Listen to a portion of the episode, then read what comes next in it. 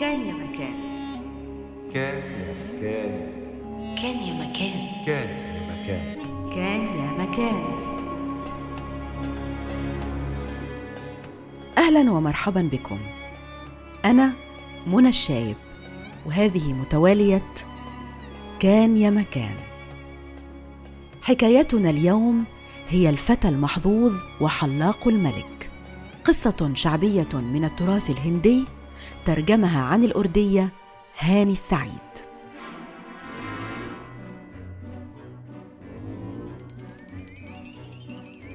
كان يا مكان في قديم الزمان عندما كان الإنسان يتخاطب مع الحيوان ويفهم كل منهما لغة الآخر كان على ضفاف نهر تشامبافتي ملك يحكم مملكته. وبينما كان يتمشى ذات يوم في حديقته رأى فجأة غرابين يتحادثان. أحدهما أسود والآخر أبيض. فراح يستمع إلى حديثهما. سأل الغراب الأبيض قل لي يا أخي ماذا تأكلون هنا؟ فرد عليه الغراب الأسود وماذا عسانا أن نأكل؟ ليس لنا طعام إلا هذه الديدان وهذا الفتات وغيره. ماذا عنكم؟ قال الغراب الأبيض إننا نلتقط الألماس. فلدينا شجر ألماس وبلدنا وراء البحار السبعة ثم طار الغرابان بعيدا. أخذ الملك يفكر في حيلة ليرسل أحد أتباعه في طلب شجر الألماس من البلد الذي وراء البحار السبعة فأسرع باستدعاء رجال حاشيته قائلا من يأتيني بشجرة ألماس من بلد ما وراء البحار السبعة لن أغنيه بثروة مالية فقط بل سأجعله وزيرا لي أيضا. إلا أنه لم يكن أحدهم يمتلك الشجاعة لتولي هذه المهمة فأقالهم الملك وأرسل مناديا ينادي في مملكته أن من يؤدي هذه المهمة سيتخذه جلالة الملك وزيرا له. ويغدق عليه المنح والعطايا. كان يعيش في بلد هذا الملك رجل فقير له زوجتان. أنجبت زوجته الأولى ولدا أعرج لذا لم يحظى باحترام أحد في المنزل. أما الزوجة الثانية فرزقت بستة أولاد وكانوا يتمتعون جميعا بالصحة والعافية. ومن ثم كانت تحظى باحترام كبير في المنزل. عندما سمع هؤلاء الأولاد الستة إعلان الملك ذهبوا إلى بلاطه قائلين سنذهب إلى بلد ما وراء البحار السبعة للعثور على شجر الألماس. فأمر الملك أمين خزانته قائلا يجب تزويد هؤلاء الرجال بزاد السفر وتوفير سائر مستلزماته وأدواته الضرورية لهم من الخزانة الحكومية. حملوا المستلزمات الضرورية واصطحبوا اموالا وفيره على متن سفينة واحدة. وانطلقوا مسافرين. وعندما علم الفتى الأعرج الذي كان اسمه روهي أن إخوته قد ذهبوا للبحث عن شجرة الألماس دنا من أمه واستأذنها في الذهاب. فنصحته أمه بحرقة قائلة يا روهي يا بني أنت أعرج لن يمكنك تأدية هذا العمل. لكنه لم يمتثل لنصيحتها. حاول والده أن يردعه بالنهي والتأنيب فلم يرتدع بأي حال بل اشتد إصراره على الذهاب. وفي نهاية الأمر ذهب كإخوته إلى الملك واستأذنه في البحث عن شجرة الألماس فسمح له بتسلم اللوازم الضرورية من الخزانة الرسمية. تزود روهي بقليل من المواد الغذائية ثم اتجه إلى الاسطبل الملكي. حيث كانت فيه مجموعة من أفضل وأقوى الخيول ذات السلالات الأصيلة لكنه لم يهتم بها ولم يلتفت إليها بل اختار حصانا هزيلا لا يقربه أحد ولو سهوا. فكان الحصان في غاية السعادة لاختياره وقال له لقد أحسنت في اختيارك لي سأفيدك كثيرا لكن هناك مسمارا ذهبيا عالقا بحافري أرجو منك انتزاعه. انطلق روحي على الفور إلى حداد وطلب منه ملقه وانتزع المسمار من حافر الحصان. فتنفس الحصان الصعداء وبادر بحمل الفتى الأعرج على ظهره وانطلق مسرعا يطير في الهواء بلا انقطاع. وبعد فترة وجيزة أوصله إلى مملكة ملك الموت. كان لملك الموت فتاة يبحث لها منذ فترة طويلة عن زوج يناسبها وبمجرد رؤيته الفتى روهي تيقن أنه سعيد الحظ. لذلك زوجه بابنته.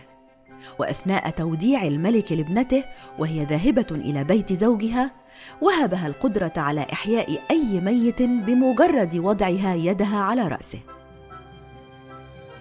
انطلق الفتى الأعرج وزوجته إلى أن وصلا في اليوم الرابع إلى بلد الحمام. فبادر ملك الحمام أيضا بتزويج ابنته لروهي لتيقنه من أنه محظوظ للغاية ومنحه في جهاز العروس حمامتين سحريتين. ثم انطلق حتى وصل إلى بلد الثعابين في عالم الثعابين السفلي. وزوجه ملك الثعابين ابنته أيضا وأعطاه ثعبانين في جهاز العروس كذلك. ثم وصل روهي مع زوجاته الثلاث إلى بلد النسور وانبهر به ملك النسور كثيرا وزوجه ابنته أيضا ومنحه شجرة ألماس مجلوبة من وراء البحار السبعة جهازا للعروس. وهنا انتهت رحلة روهي فقد حقق مراده وحصل على شجرة الألماس التي يريد أخذها إلى الملك. فحمل جميع الأمتعة على متن سفينة كبيرة واصطحب زوجاته الأربع وودع ملك النسور. في الوقت نفسه كان إخوة روهي الستة الآخرون يتخبطون في سبيل تحقيق هدفهم هنا وهناك. وفي الطريق التقوا بسفينة روهي فلما رأوها اندهشوا للغاية. كيف لهذا الأعرج أن يتزوج كل هذه الفتيات الجميلات؟ وشعروا أنه ربما يكون قد عثر على شجرة الألماس ولذلك يبدو سعيدا إلى هذا الحد. دنوا منه وقالوا له بصوت في منتهى العذوبة من هذا؟ يبدو أنه أخونا روهي. أخبرنا يا أخانا روهي كيف حالك؟ نحن أيضا كنا عائدين إلى المنزل. إن أحببت فلنعد معا. فهل دعوتنا لركوب سفينتك؟ تأثر روهي بكلامهم اللين المعسول ووافق على اصطحابهم على متن السفينة. لكن نيتهم كانت شريرة. وذات يوم انتهزوا الفرصة وغدروا به وألقوه في البحر. فبكت زوجاته وصرخن.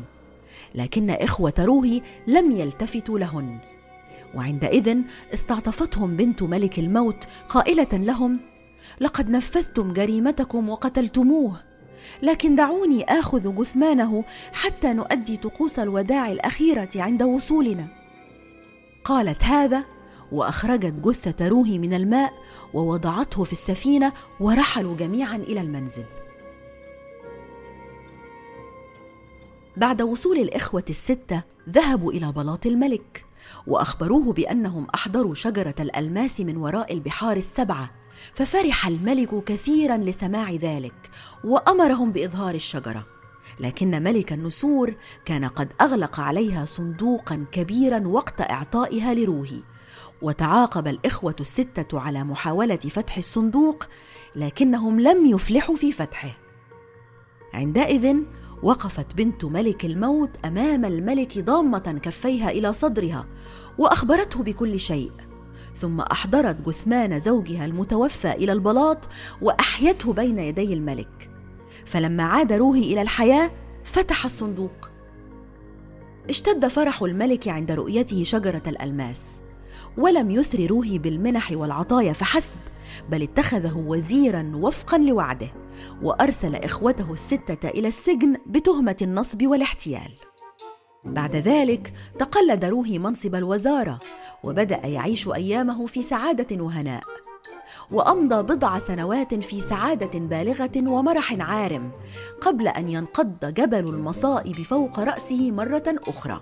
فقد كان لذلك الملك حلاق محتال من الدرجة الأولى يغار كلما رأى وضع الفتى الأعرج متعجبا كيف أصبح هذا وزيرا.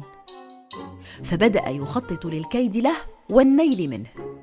وفي أحد الأيام واتته فرصة مناسبة وهو يحلق شعر الملك فقال له يا جلالة الملك ما من شك في أن وزيركم روهي ذكي وكفء للغاية لكن إحضار شجرة الألماس ليس بالعمل العظيم لقد كان بمقدور أي أحد احضارها فما الإنجاز الكبير الذي حققه بذلك؟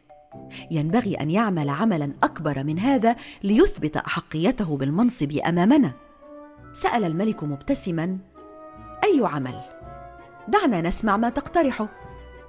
أجاب الحلاق يا جلالة الملك ما أقترحه ليس عملا بالغ الصعوبة لكن لا يستطيع تأديته إلا روحي.